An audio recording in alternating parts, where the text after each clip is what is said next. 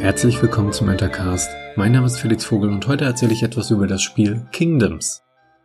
Kingdoms ist ein Aufbau-Survival-Rollenspiel im Early Access und hat durchaus Potenzial.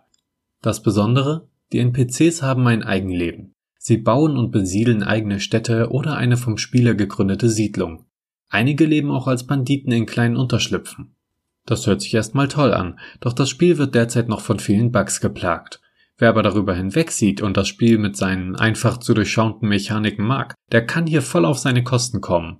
Denn es macht durchaus Spaß, eine Siedlung aus dem Boden zu stampfen und alles zu verwalten. Zumal man schnell dahinter kommt, wie alles funktioniert und abläuft. Man fühlt sich so, als ob man wirklich die Kontrolle hätte.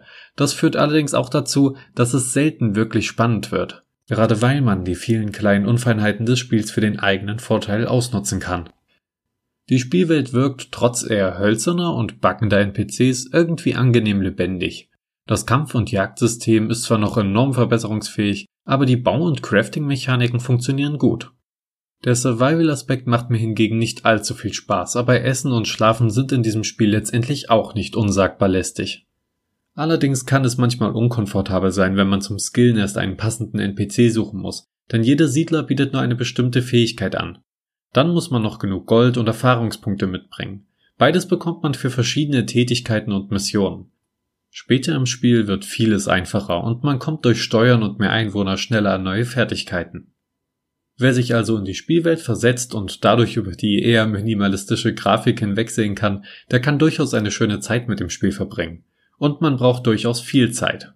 Über all das sollte man sich vor dem Kauf bewusst sein. Dann kann man aber durchaus ein bisschen Spaß mit Kingdoms haben. Vor allem, wenn man sich seine Story selbst strickt und vorzugsweise eher auf die Liebe achtet, die in dem Spiel steckt, als auf das unfertige und unsaubere Gesamtbild.